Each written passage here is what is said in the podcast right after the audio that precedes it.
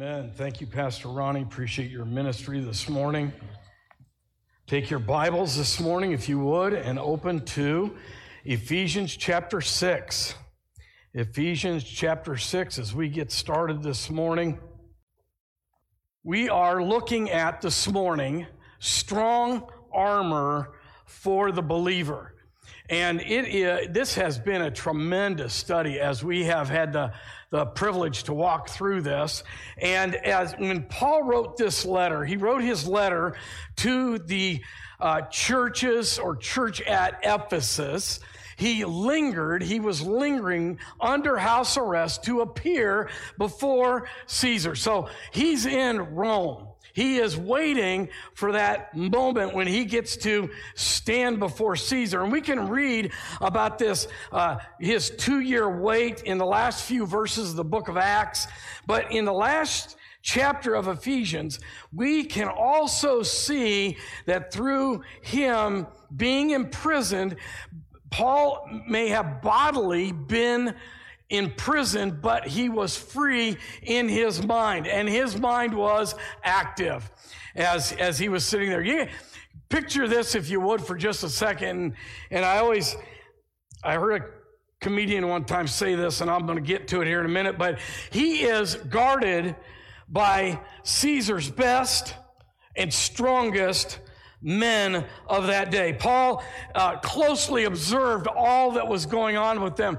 Could you imagine being the, the, the centurion who is called aside and said, okay, today, John, uh, you've got Paul duty. And they'd be like, oh, great.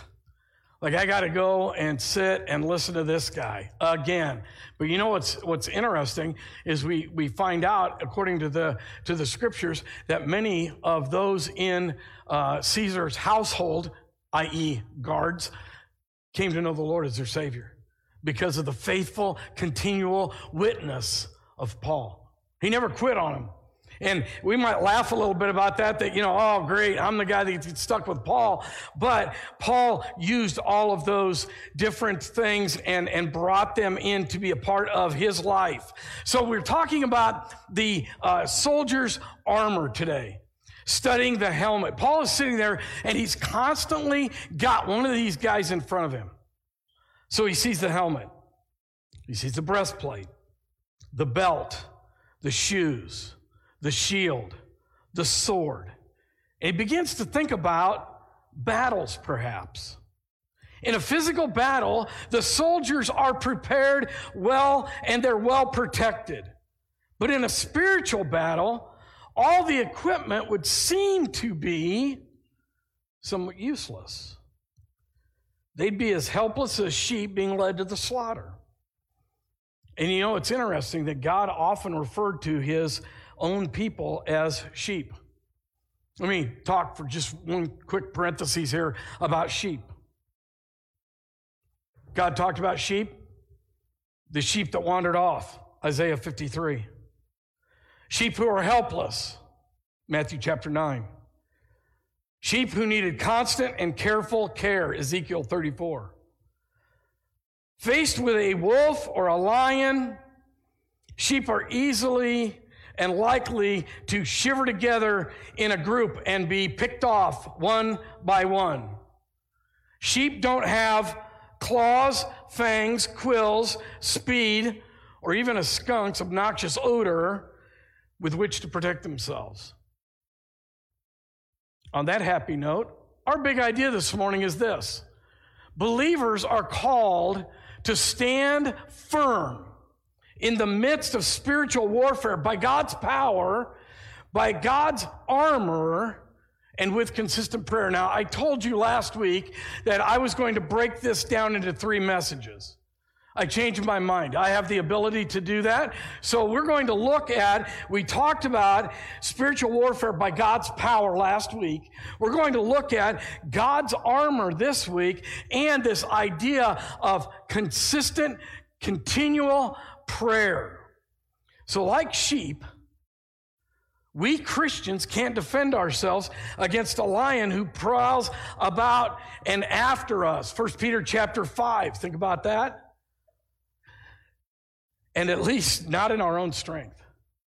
But thankfully, our shepherd has armed the sheep with spiritual armor that can rout our enemies. And through the Lord's provision and allegiance, we can be sheep who overwhelmingly conquer. Romans 8 37. So this morning, as we are going to put this together, we are going to begin with the Christian's armor, dressed for battle. In Ephesians chapter 6, verses 10 through 12, Paul describes a spiritual battle that rages around Christians every day. He gives us a picture of our enemy. He encourages us to stand against him in God's power. Look at verse 13, Ephesians 6 and verse 13. Therefore, take up the full armor of God so that you will be able to resist the devil in the evil day, having done everything to stand firm. We may be as weak as sheep and may have to rely on our shepherd for strength, but we are not without a role in this battle. Notice these verbs the verb of take up and resist and stand.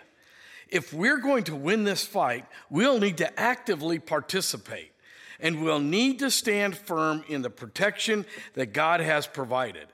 As we walk through this passage, I'm going to explain each article and then strive to make practical application to this as well. So let's try on each piece of the armor that Paul presents here and learn to wield it with precision and mastery. And we're going to begin with the belt of truth. The belt of truth is found here in verse 14a. The first part of that verse says, Stand firm, therefore, having girded your loins with truth. Now, most of us don't gird our loins these days. We would uh, buckle a belt around our waist. And if you compare that with what the uh, NIV says, it, it literally says, Stand firm then with the belt of truth buckled around your waist. The buckle or the belt on a soldier's uniform, however, did more than just make his toga fashionable. It was made of leather. It was about six inches wide. It secured his tunic that the material of his tunic so that he could uh, move and it would not hamper his uh, ability to move around. It also helped uh, in placing uh, the uh, breastplate on as well as a sheath for the sword. The belt kept him free, protected, and ready to defend himself. Our protective belt is made of truth, the truth of God, which is revealed in the Bible and as well as the truth of character and integrity in our own lives. In the heat of the battle, when flaming words of anger are flying above and beside us, and a just unjust accusations are bursting all around us, it's tempting to retreat into a lie and save our own skin. It can seem so much safer to let what is false have the final say. But Jesus wants us to hold fast to what is true because he is truth. Remember John 14, 6. Jesus said, I am the way, I am the life, and I am the truth. That's why Paul urges us to keep our belt pulled tight. Don't loosen our integrity. As Christ representatives, we're to stay true to what the Bible says is right because that's what really makes us safe and secure in Jesus Christ. The second one we want to look at this morning is the breastplate of righteousness, found in verse uh, 14. The second part of that verse says, Put on the breastplate of righteousness. The Roman breastplate is a large piece of leather or bronze or chainmail that is covered back and front uh, of the soldier from his neck to his thighs. It protected the vital organs and it was an essential piece of armor. No one soldier would ever go out into battle without it. The righteousness that we're talking about here is our breastplate. because it assures us that when we have been made right with God through the blood of Jesus Christ, and then we are saved forever. Theologians describe this as positional or imputed righteousness. In addition to this breastplate, like the truth of the belt, it is also the righteous lives that we live with the Spirit's help. The breastplate of righteousness is as essential to us as a Roman soldier's breastplate was to him. Our enemy, who John calls the accuser, accuser in Revelation 12:10, loves to sling arrows at the heart of our faith, trying to convince us that God can't bridge the gap that our sins have created and tries to pull us back into sin's hopeless grip. But when we stand firm in the knowledge that Christ has declared us righteous and empowers us to live holy lives, the enemy retreats in defeat. The third one we're going to look at this morning here is the boots of peace. We find that in verse 15. Ephesians 6 and verse 15 says, having shod your feet with the preparation of the gospel of peace. Paul had spent many long hours looking at the boots of his jailers. These were an open toed leather boot with a nail studded sole. So it was tied to the ankles and shin with leather straps. Now, obviously, these boots were not used for fleeing or pursuing enemies. Rather, they were used in hand to hand combat. Like you could liken it to today's football cleats or soccer cleats. They were meant to give maximum footing and traction to prevent sliding and thus giving the Romans the edge in the battle in the trenches of warfare. And so they would, they would have these, these, these cleats on, and it would make them more formidable. Our footing against Satan is our peace with God. Christ secured this peace. We, we saw that as we walked through Ephesians chapter 2.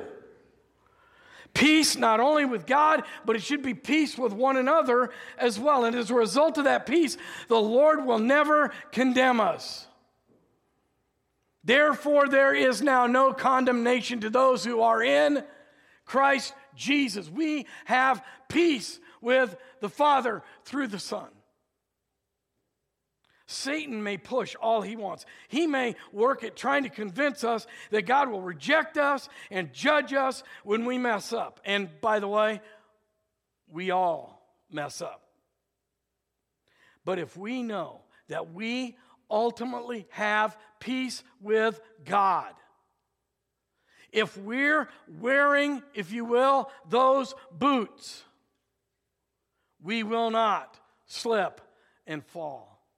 We will be able to stand firm against the devil's arguments. And we'll gain ground against his opposition so that we can spread the good news of peace with people with the good news of peace of God through Christ to a troubled world around us. Taking the opportunity to share Christ. That is moving forward in that spiritual battle.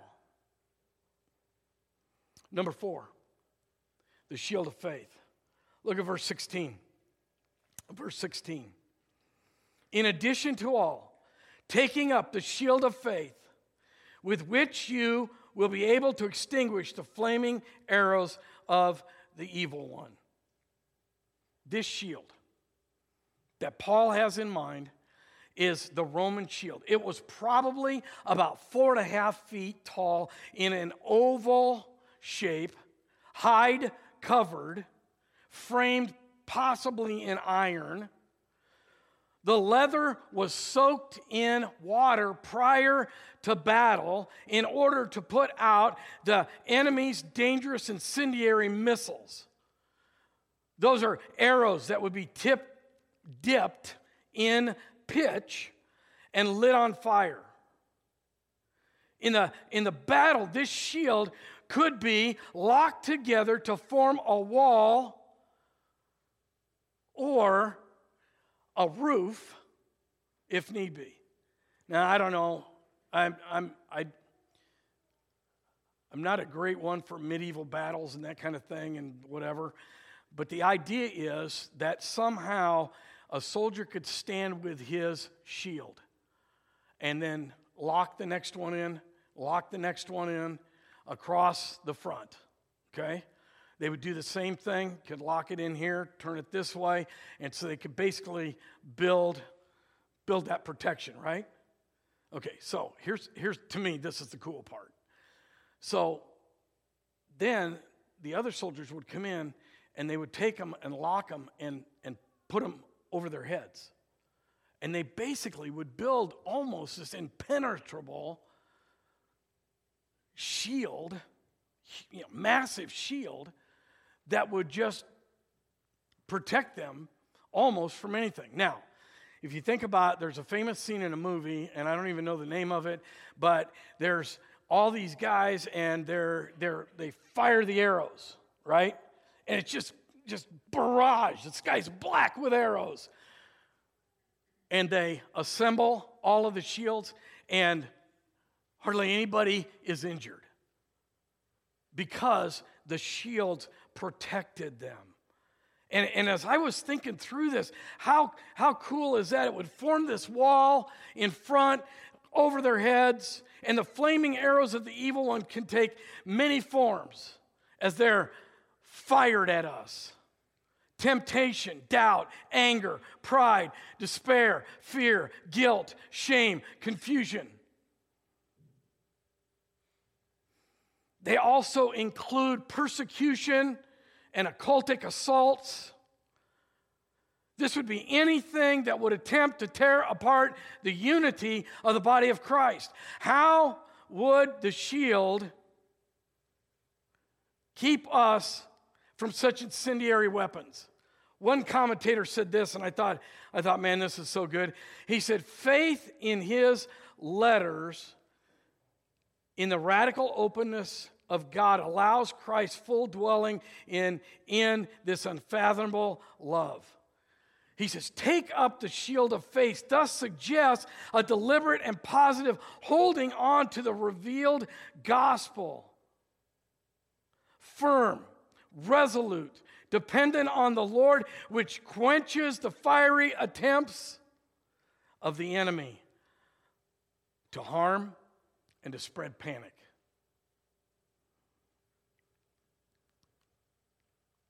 Through faith we see our circumstances through God's eyes and trust Him to keep us from temptation and, and from doubt and to stand safely behind the shield of His protection.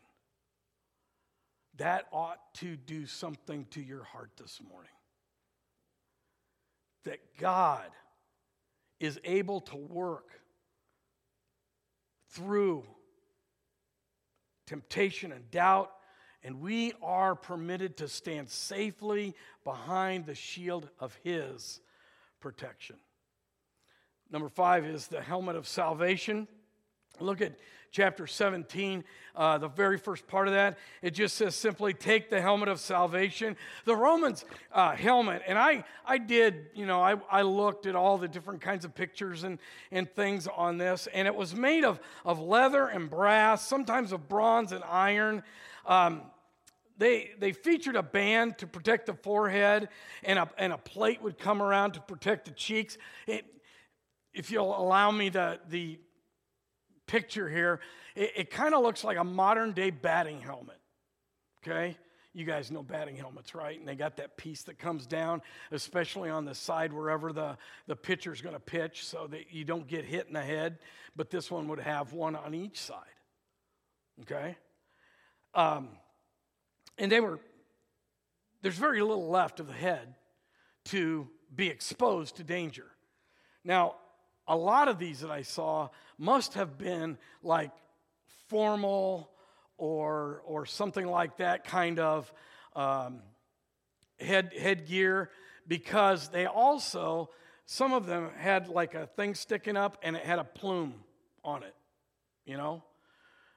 I thought, well, it looked a lot better in a marching band than it would in battle. And so I, I kind of came to the conclusion that maybe that was for parades and, and, and, and formal things. Like if you're in Caesar's house, you had to wear, you know, one of those things with the plume on it. But if you're just an everyday grunt soldier out there, you, you wore the one that didn't have the little foofy thing on top, all right? The Chris, Christian's helmet is salvation. And, and we need to understand that Satan would like nothing more than to aim his arrows at our minds, convincing us that we don't belong to Christ. He would love to rob us of our hope of eternal security, our home of a future with God forever that, that he would like to come along and, and shake our confidence in Christ's ultimate, complete victory over all the forces of evil. Without the assurance of our salvation,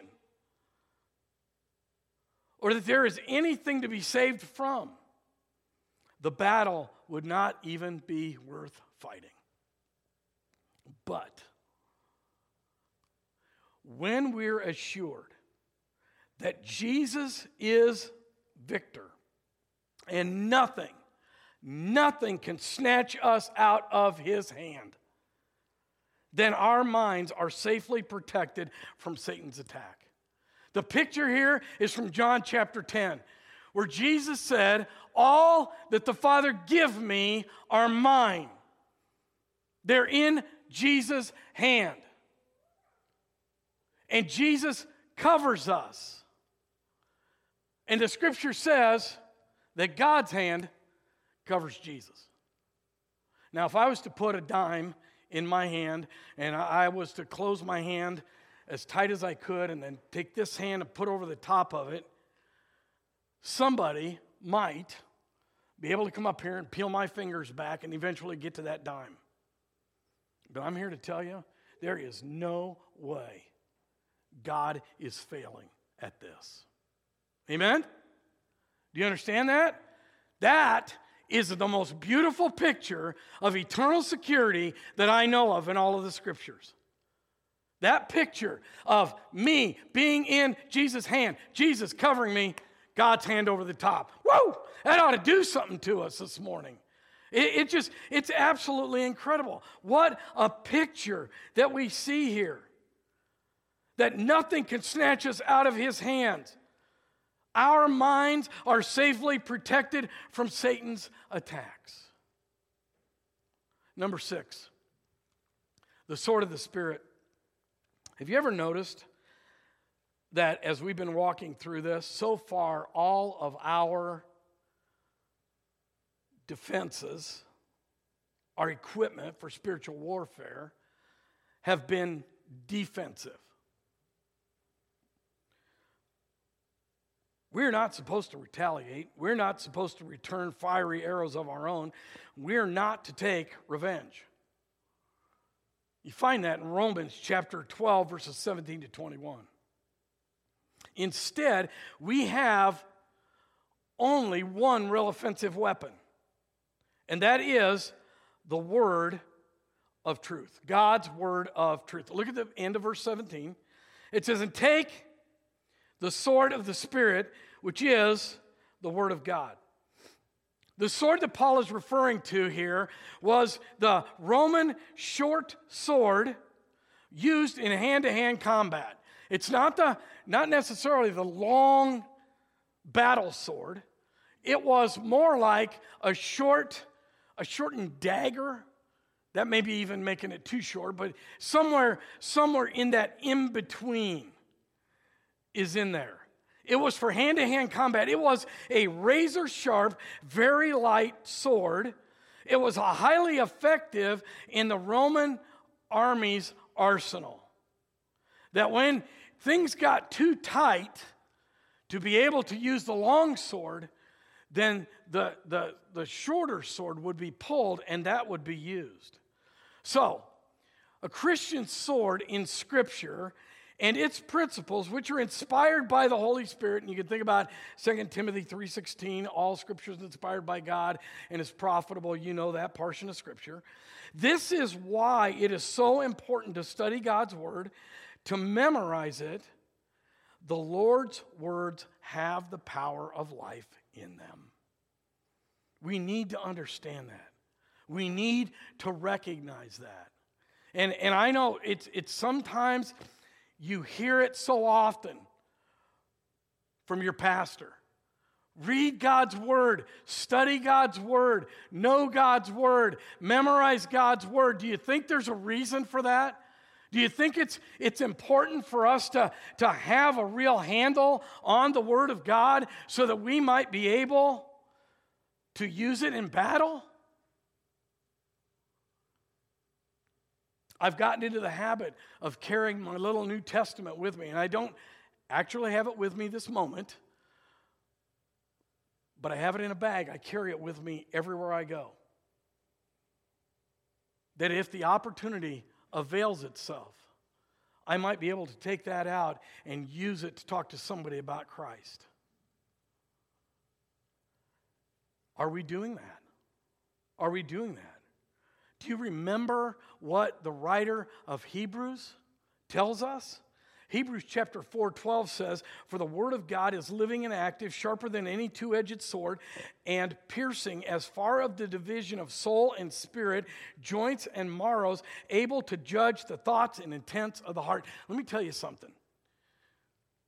As persuasive as any preacher could be,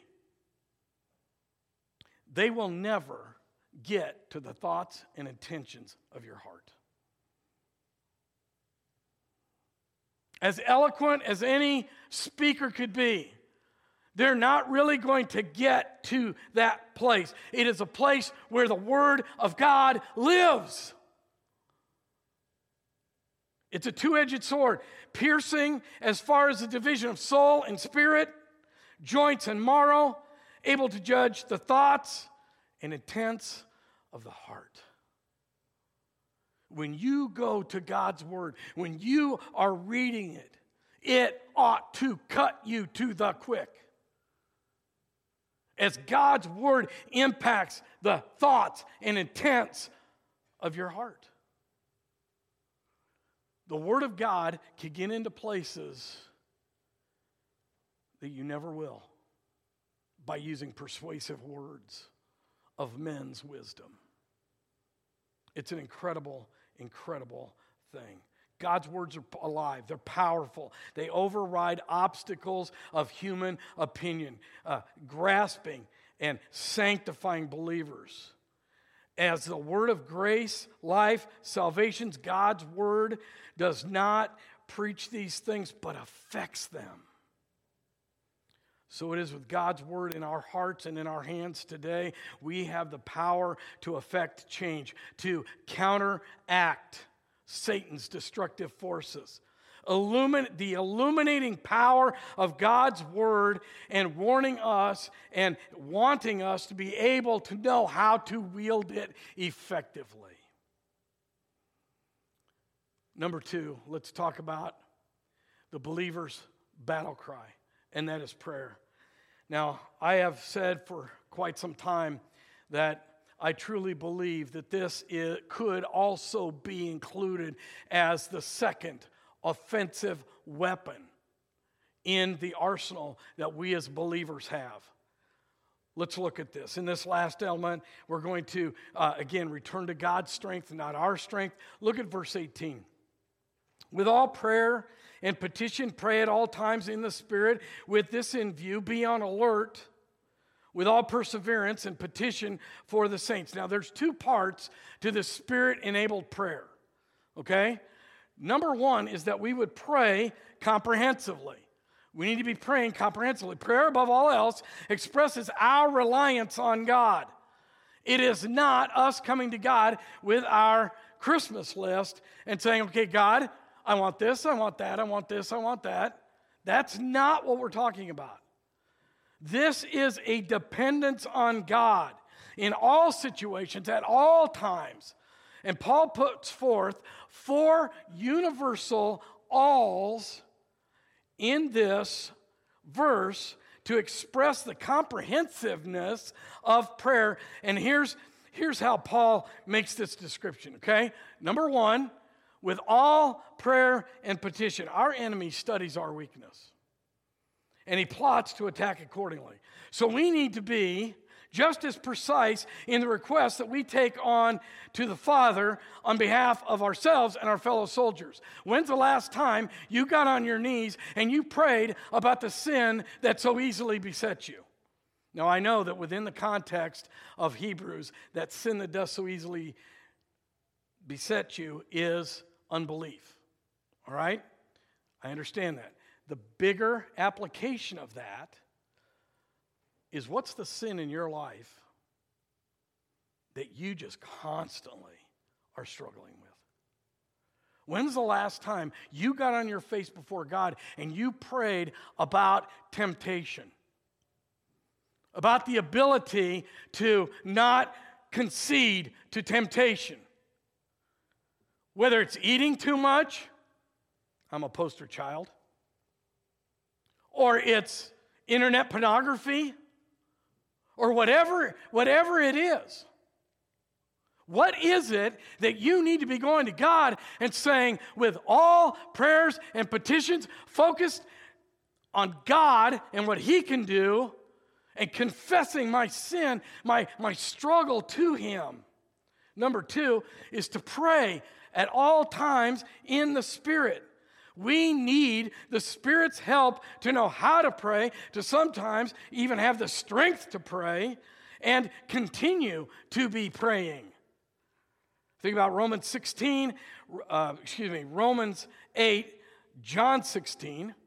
And we don't limit our prayers, prayer time, to certain times of the day. We need to be praying at all times. That's what's needed in our lives.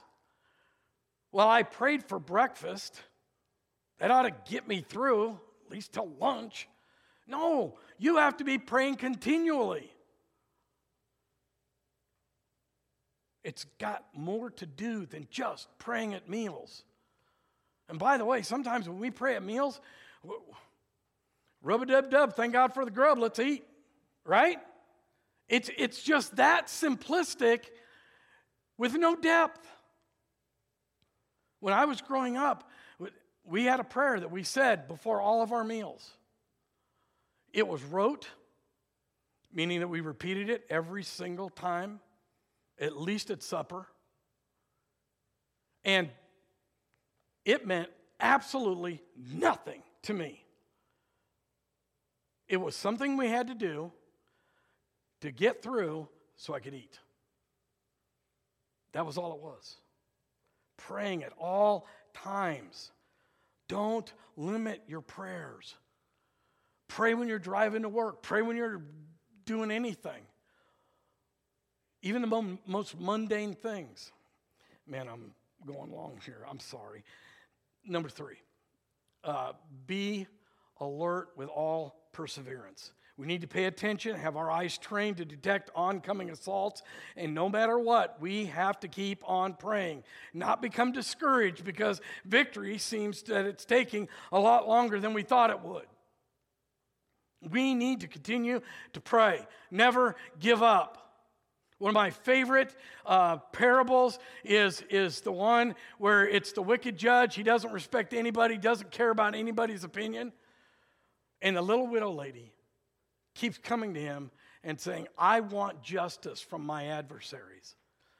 And the wicked king, the wicked judge, rather, says, I have got to give this woman what she wants because she is going to be the death of me.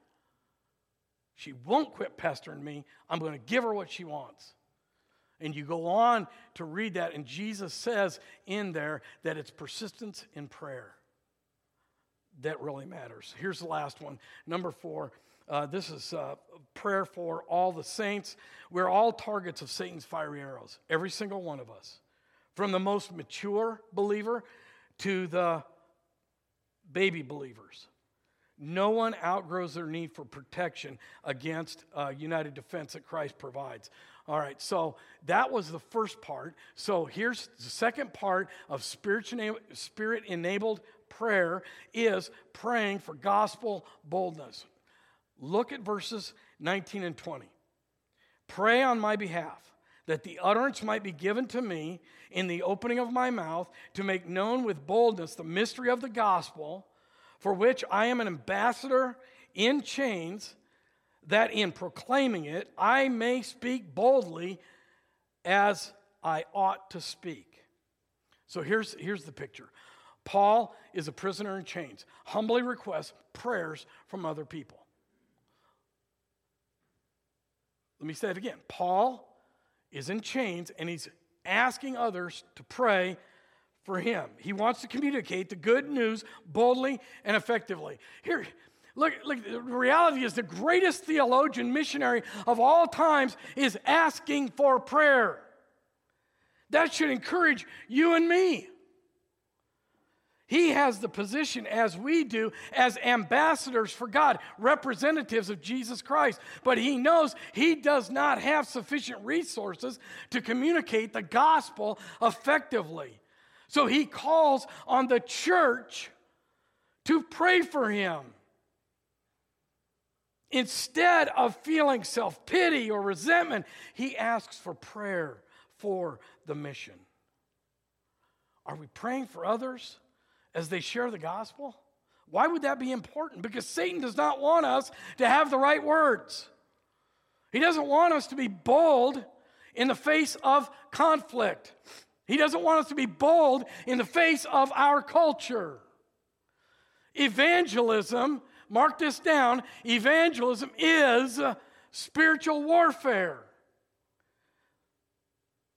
The culture that we live in today, as in Paul's day, opposes it.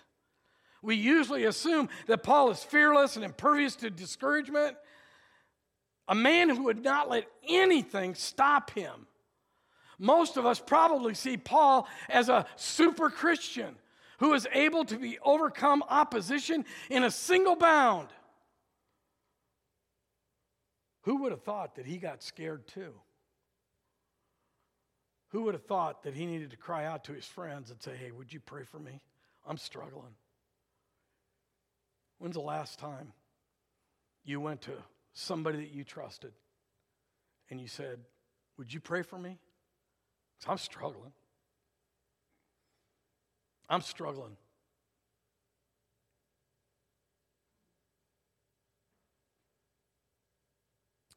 Just at times like these, we need to communicate Paul's, God's power to do faithful witnessing.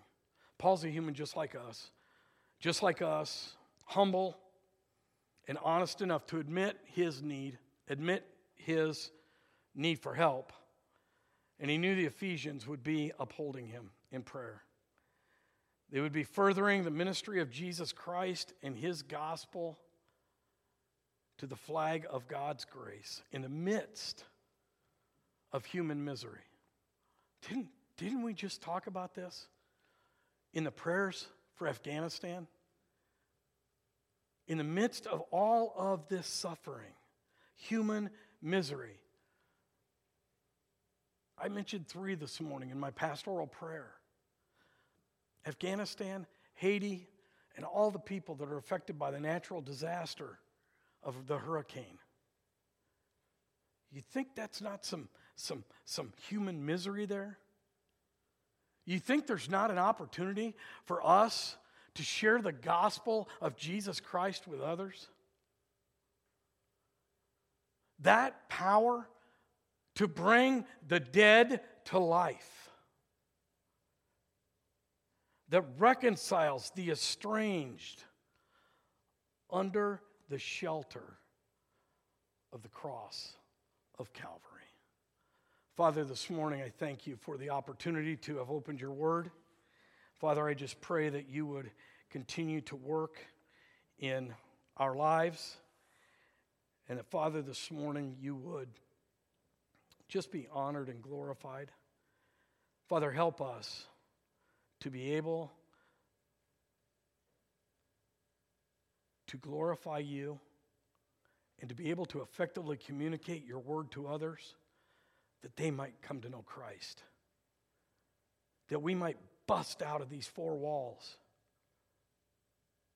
and impact the people around us, impact our communities with the gospel of Christ. As goofy as just offering somebody a free bottle of water and being able to begin to plant the seeds. Father, may you do a work in us. Glorify yourself through us now in Jesus' name. Amen.